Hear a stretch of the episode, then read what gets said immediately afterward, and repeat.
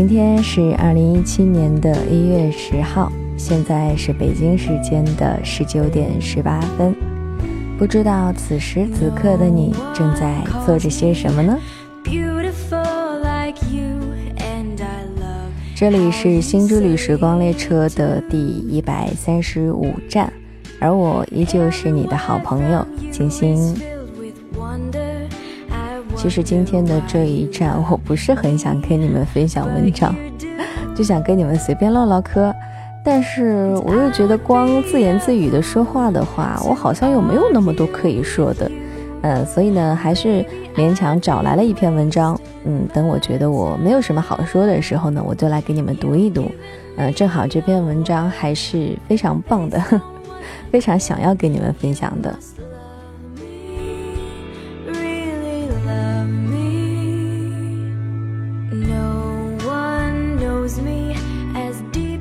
有没有觉得听着这样一首比较让人感觉温暖和欢快的歌曲，一边来聊着天，会觉得非常非常的好呢？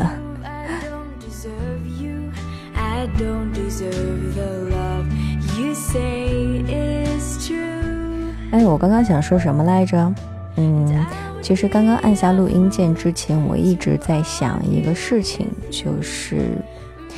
嗯，我终于发现我为什么会每次都会隔那么一段时间，然后呢再来录上一期，或者说录上两期新之旅，而不是选择每天都会录。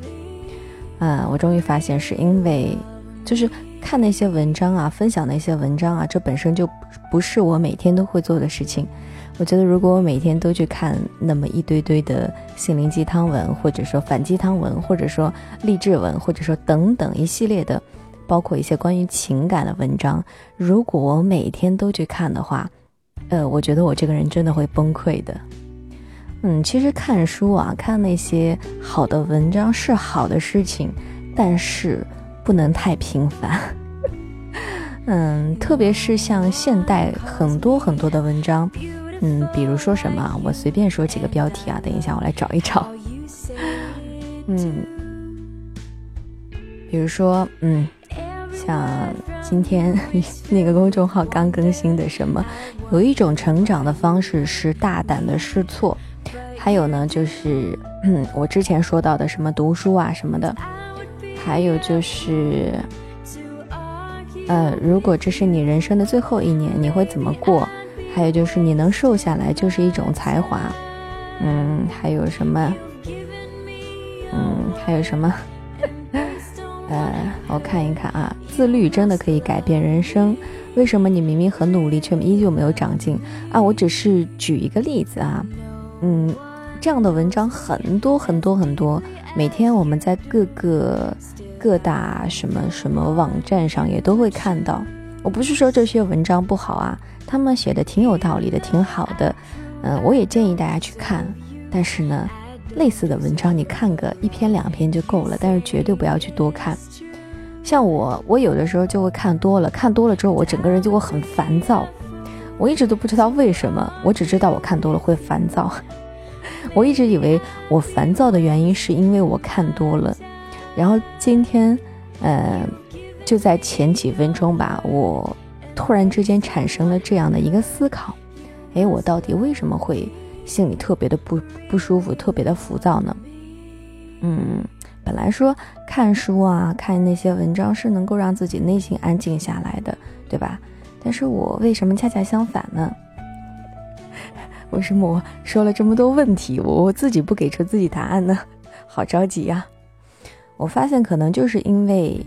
现在有太多太多的文章在给予我们一些，嗯，人身上，就是当我们面对面对面对到一些问题时候的一些，会给予我们这样的帮助。这种帮助太多了，就比如说，嗯，一个小孩子啊，他正在正在学走路，然后呢，旁边的爸爸妈妈就一直扶着他，一直牵着他的手啊，嗯，扶着他的腰，然后让他走，就不放手的那种。一句，可能我的表述会有点乱啊，但是可能你已经听懂了，是吗？也就是说，嗯，那些好的文章会给予你很多人生当中好的经验和一些好的建议，但是那些经验、那些建议不是我们自己在探索真理的这个一个过程当中自己自己去获取的，而是人家直接告诉你的，以一个非常委婉、非常有道理、非常呃柔和的方式给予你的，一下子就进入到你的大脑当中去。然后你就觉得啊，他说的特别特别的对，嗯，是这样子的。但其实，嗯，有一些东西不，有很多东西是需要需要你自己去亲身经历、亲自去体验，然后再去获得那些信息、获得那些道理、获得那些经验，这才是一个最好的打开方式。嗯，然后其实有很多人看了这样的很多很多的文章之后，他就自己会觉得啊，我已经明白了很多很多。嗯，然后呢，哎，反正当我看到那种类似的文章很多很多的时候，我就会脑子就会爆炸。然后还有很多朋友问我，呃，金星啊，你的心智流为什么不每天更新？你为什么不每天跟我们分享那些文章？我觉得那些文章特别有道理，然后你的声音也还不错。然后我想说的就是，你们啊，也不要，嗯，就是偶尔来听一听心智旅是可以的，千万不要每期必听，或者说。一下子，有的人跟我说：“建信啊，我我就是我听你的一站，哎，觉得挺好听的。然后呢，我用一下午的时间就把你其他所有的一百多站我全部听完了。然后我觉得，我会觉得，哎，这真的很很恐怖哎。呃，当然，如果你只是在听我的声音进行一个催眠的话啊，这个是可以的。那些内容并没有进入到脑子里面，那还行。”所以，我建议大家看那种励志学的东西，或者说一些鸡汤型的，包括一些其他什么什么的，千万不要不要一下子看太多，偶尔看一下，提一下神，励志一下，让自己心静一下，还是非常不错的。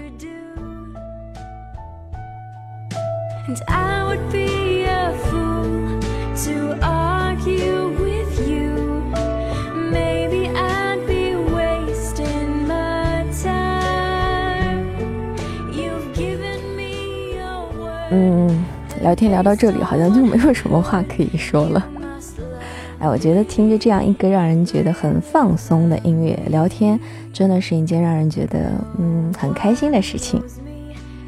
嗯，而且这首歌曲我好像以前很久以前在其他站里面有播放过，但是不管啦，我最近那个歌单里面的歌曲特别特别的少，以及轻音乐也很少。呃，依旧是希望你们如果有听到好听的歌曲，或者说，呃，轻音乐的话呢，希望你们可以推荐给我。接下来要跟你们分享的文章是：本来就是不同的人，何必非要用相同的方式恋爱？我看了一下这篇文章很长，我没有信心，我不确定自己会把它读完啊。而且呢，我今天这一站跟你们分享这篇文章的话。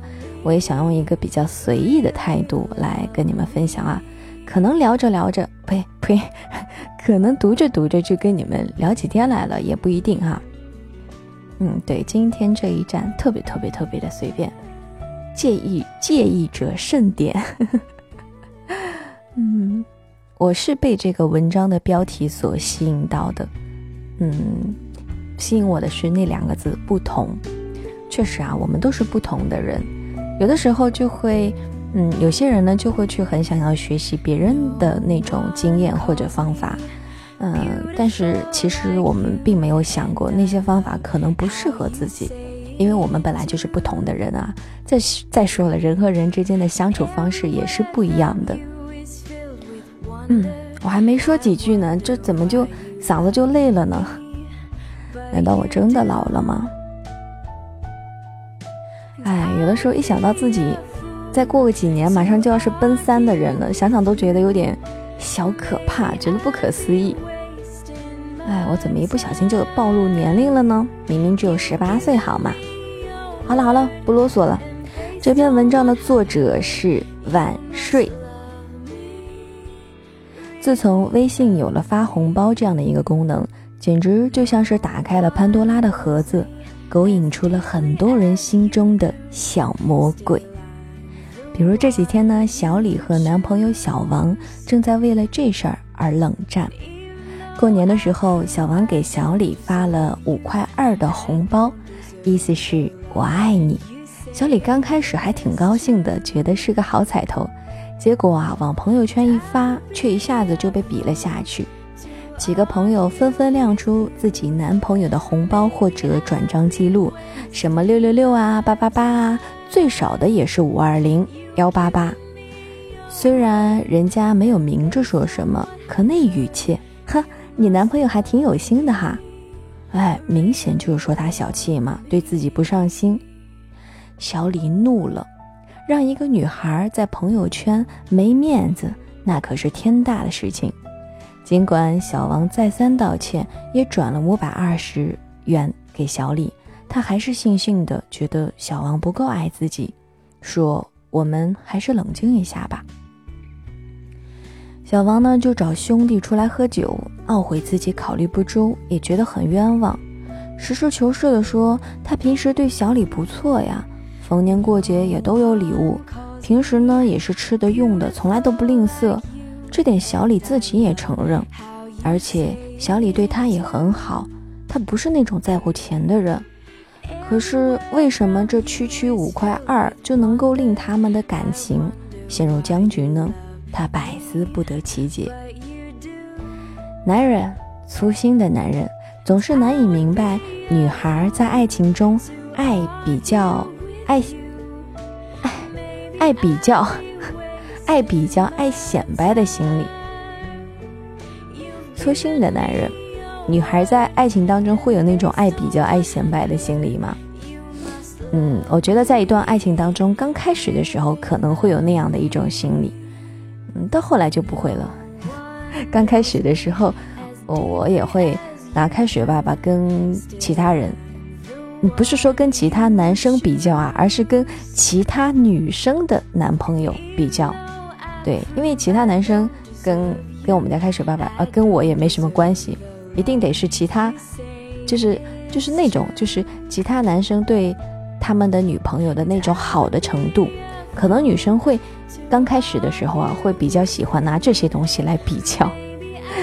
但是呢，随着时间的推移，两个人感情。呃，愈加的深厚之后，就会发现啊，以前的自己真的很幼稚哎。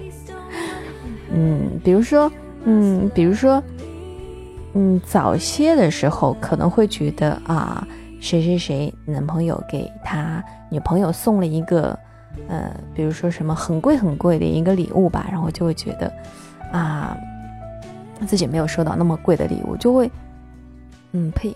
不是这样的，不，我没有过这样的时刻。我不是那种在乎贵重礼物、在乎钱的人，这不是我啊！我就是举一个例子，我我真的不是这种人。我我说我说错了，对，有些人可能就会比较，嗯，我真的不是这样的人。因为我跟我们家开水爸爸第一次见面的时候，然后我们家开水爸爸送了我一对耳钉，那个就是饰品店里面，因为那个时候他还在上学。然后呢，他送的就是一对那种饰品店里十几、二十几块钱的耳钉，嗯，然后我就特别特别的开心，我开心的不得了，然后我就把它戴在耳朵上，这一戴就戴了三四年吧，就一直戴到现在，嗯，现在好像丢了吧，一不小心让我给给给给遗失了，好像，反正我一直都戴着，我觉得蛮开心的，只要是我爱的那个人送给我的东西，我都会很珍惜。而且，如果他送给我贵的东西的话，反而会被我骂，觉得他浪费钱。嗯，所以说我还是一个很会过日子的人嘛。刚刚怎么一时口不择言就瞎说八道呢？继续哈。嗯，以前上学的时候，有人谈了男朋友，一定要请同宿舍的姐妹吃饭，这个风气是怎么流传，并且约定俗成、雷打不动的？不知道。只知道人人都得如此，否则啊就会被人说三道四的。即使当事人也会觉得，一个男人如果不能够在朋友面前维护自己的面子，那就证明对方根本不在乎你。所以正确的打开方式是这样的：只要两个人正式确定了男女朋友关系，那么男的就要主动说，请你们宿舍的人吃个饭吧。女孩呢就会很骄傲地说，当然了。然后大家欣然前往。男孩不能小气，得多点菜，即使花光这个月的菜金，也不能够肉疼。大家吃吃喝喝，其乐融融。女孩呢，在一边暗自开心，哪怕明明知道这个月自己需要接近男朋友，也会觉得自己脸上有光。啊，我就完全没有这样的时刻了，因为我不是那种很要面子的人，我觉得死要面子会活受罪的，所以。我完全不会做这样的事情，我不喜欢受罪。女人不仅需要被爱，还喜欢被人知道自己得到了被爱。这就好像肉埋在碗里，吃虽然吃到了，可是别人没有看到，这肉啊吃的就不香。最好呢是堆在碗上，招摇过市着吃，人人羡慕。哇，你真的有肉吃啊！那这样的话，自己心里才会美滋滋的，这肉呢才吃的肉有所值。哎，说起这个，我今天废话比较多啊，我又想起了自己的一件事情。我小的时候啊，我吃我那个时候也不是说每顿都吃肉吧？哦不，那时候条件也还好了，不像我爸妈小时候了。我忘记了小时候的事，反正有的时候吃那种红烧肉啊，就我喜欢吃那个瘦肉啊，我把那个瘦肉我会夹在碗里。然后呢，加几块，把饭不是用不是用饭把它们盖住，就是把它们放到最底下。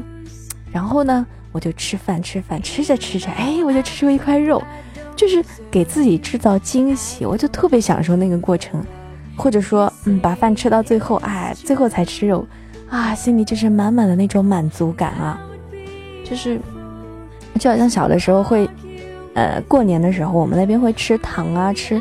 瓜子、花生什么的嘛，我们小孩就特别喜欢吃糖。然后呢，一桌子啊有很多很多的糖，我们就会把糖都揣到自己口袋里。然后呢，就不是随便拿出一颗就吃的，我们会呃排好，这个是最好吃的啊，这个是第二好吃，这个是第三好吃，这个口味是我最不喜欢的，要排在最后。那吃那些糖的顺序呢，就是先从自己最不喜欢的，觉得它味道最不好的那颗糖开始吃。然后呢，就依次这样排过去，最好吃的那颗糖一定一定要留在最后。啊，我不知道那种心理是什么心理，但是我喜欢把最好的东西留在最后，就是那种欢喜的心情啊，就是能够保留的长一些。如果你刚一拿到喜欢吃的东西就立马吃掉了，嗯，那种欢喜劲儿就没了，你知道吗？虽然现在已经不像小时候那样了，现在的话，你买什么东西都是买自己喜欢的，也没有那种会会去买自己不喜欢的或者说不好的什么那些东西的时候。现在就是完全相反，如果要吃东西的话，就是先吃最好吃的，最好吃的吃完了啊，没办法了，只能把那些不好吃的也吃了。哎，这就是成长吧？你看，人一长大，就很多东西就都变了。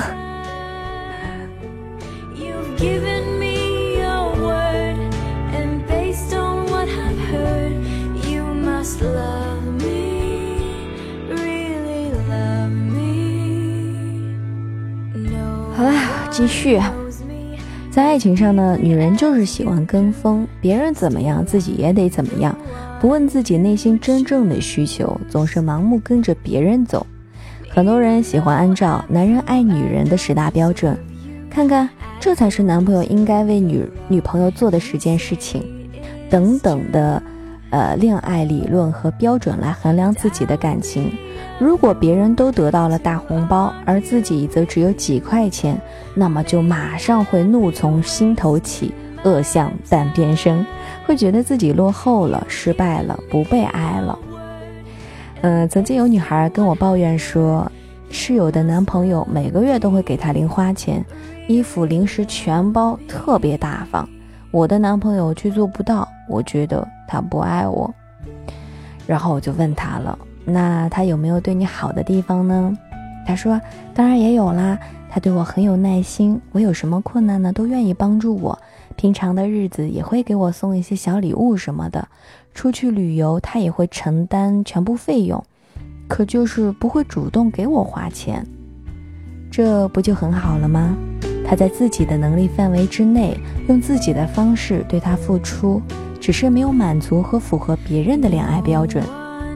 但问题是，本来就是不同的人，为什么一定要用同样的方式相爱呢？爱是一件很私密的事情，在不同的人身上有着不同的处理和演绎。有看到一这样一个故事，说有一个女孩，她家里很穷，他只和妈妈相依为命。有一年中秋，同学送给他一块米奇月饼。米奇月饼是什么啊？反正就是，呃，就是美国的嘛。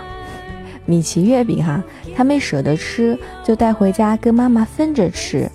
还没有等他把月饼拿出来呢，妈妈抢先拿出了一块差不多的月饼。她说。这是邻居看着他们娘俩困难送给妈妈的，妈妈就说了：“说你拿去一边看电视，啊，看电视晚会一边吃吧。”女孩愣住了。嗯，晚上呢，女孩就在作文中这样写道：“同时拿到一个月饼，我想到的是跟母亲一人一半，我们两个人分着吃。但是母亲想到的却是留给我一个人吃。这难道就是女儿之爱？”和母亲之爱的差别吗？这篇故事的题目呢，就是“爱的差别”，代表女孩身为两种爱之间的差别而惭愧和不安。母爱固然伟大，想让女儿独享美味，但是女儿的爱同样坦白而真实。我和妈妈一人一半，都能够尝到这样的美味，合情又合理。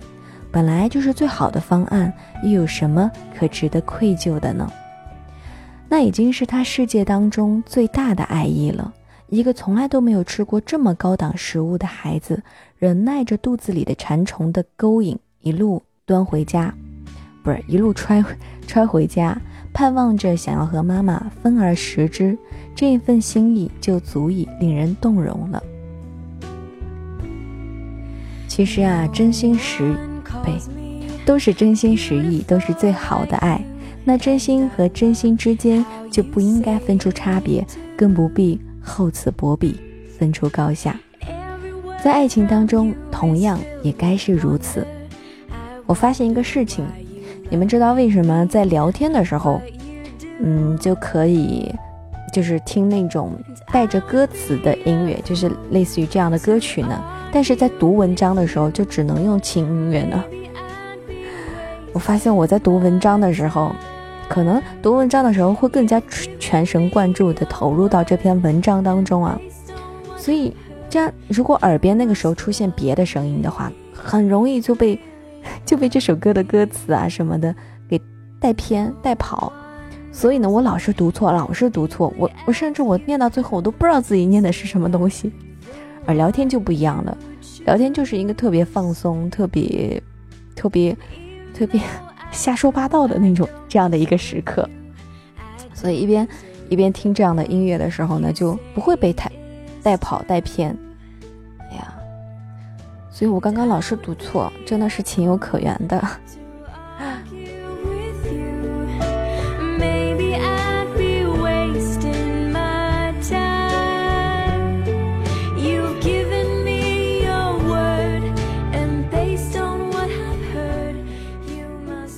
有人用钻戒求婚，有的人只说一句“嫁给我吧”，都可能是一样的爱。责任、担当、流年中的细水长流，才是一段感情中最重要的东西。哎，说到这个，我真的是，嗯，我我我真的就是觉得平平常啊，每一天的生活才是最重要的，所以我真的是不是一个什么特别有仪式感的人。嗯，我喜欢那种细水长流，所以很多人会问我，哎，你杰西，你结婚了，你为什么不戴你的那个婚戒呢？你的钻戒呢？嗯，或者说有的人会问你，你这是没有买吗？对我没有买，我觉得买买那个钻戒好浪费钱呀。其实我们家水爸爸是想给我买的，但是一是我是那种不喜欢戴任何首饰的人，我身上只要戴什么首饰啊，耳钉除外，我就会觉得浑身难受。或者就算戴着我，最多戴个一天啊，戴个一天就就就可以了。第二天要是还戴着，我就特别难受，身上带不住东西，戴住了就难，戴了就难受。嗯，更何况我觉得像什么钻戒什么的，其实也并不能代表什么。如果那个男人真的爱你的话，他每一天都会对你特别特别的好，把你当成是自己生命当中的，就是那个最重要的那一位。那么一个戒指其实真的代表不了什么。而且我真的觉得买戒指好浪费，好浪费钱。一个钻戒的钱可以够我买好多好多好吃的。嗯。来，接下来，嗯，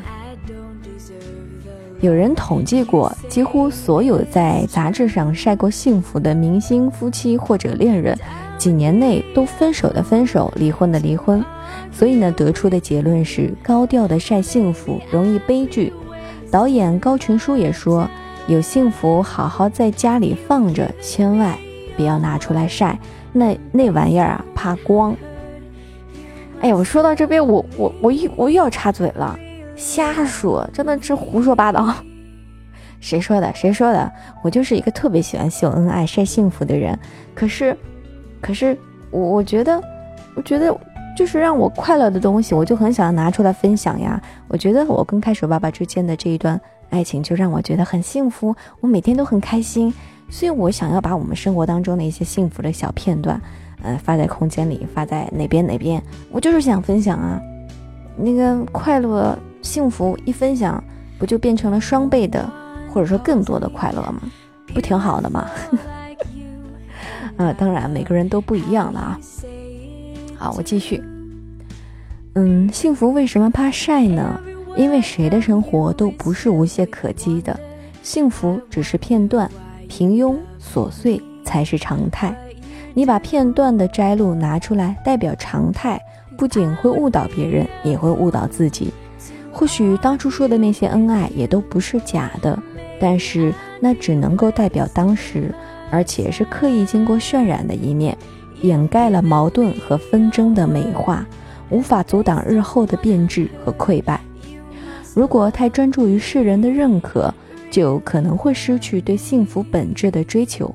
高调的炫幸福呢，只会把一个人绑在高处不胜寒的境地，下不来。多少人就为了人前的那一点艳羡，逼得只能够自己在背后活生生的吞下各种委屈和不满，被虚假的幸福束缚住了手脚。哎呀，我不是很想念下去了，算了，我们就不念了哈。嗯，我累了，嗓子特别累。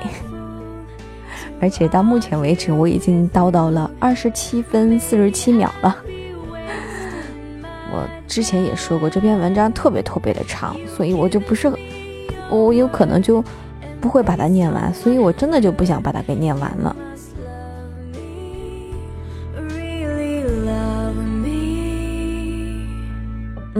我猜一定会有喜欢这首歌的朋友们。那么我把这首歌的歌名跟你们分享一下吧，刚好这几个英文字单词我会读。You must love me，你必须爱我，好像是这个意思哈。You must love me，然后这个歌手的名字是什么？我拼给你们吧，我不知道，是 R A C H E L。C H A N。最后，我们再把这首两分十八秒的歌听完吧。听完，我们在下一站不见不散吧。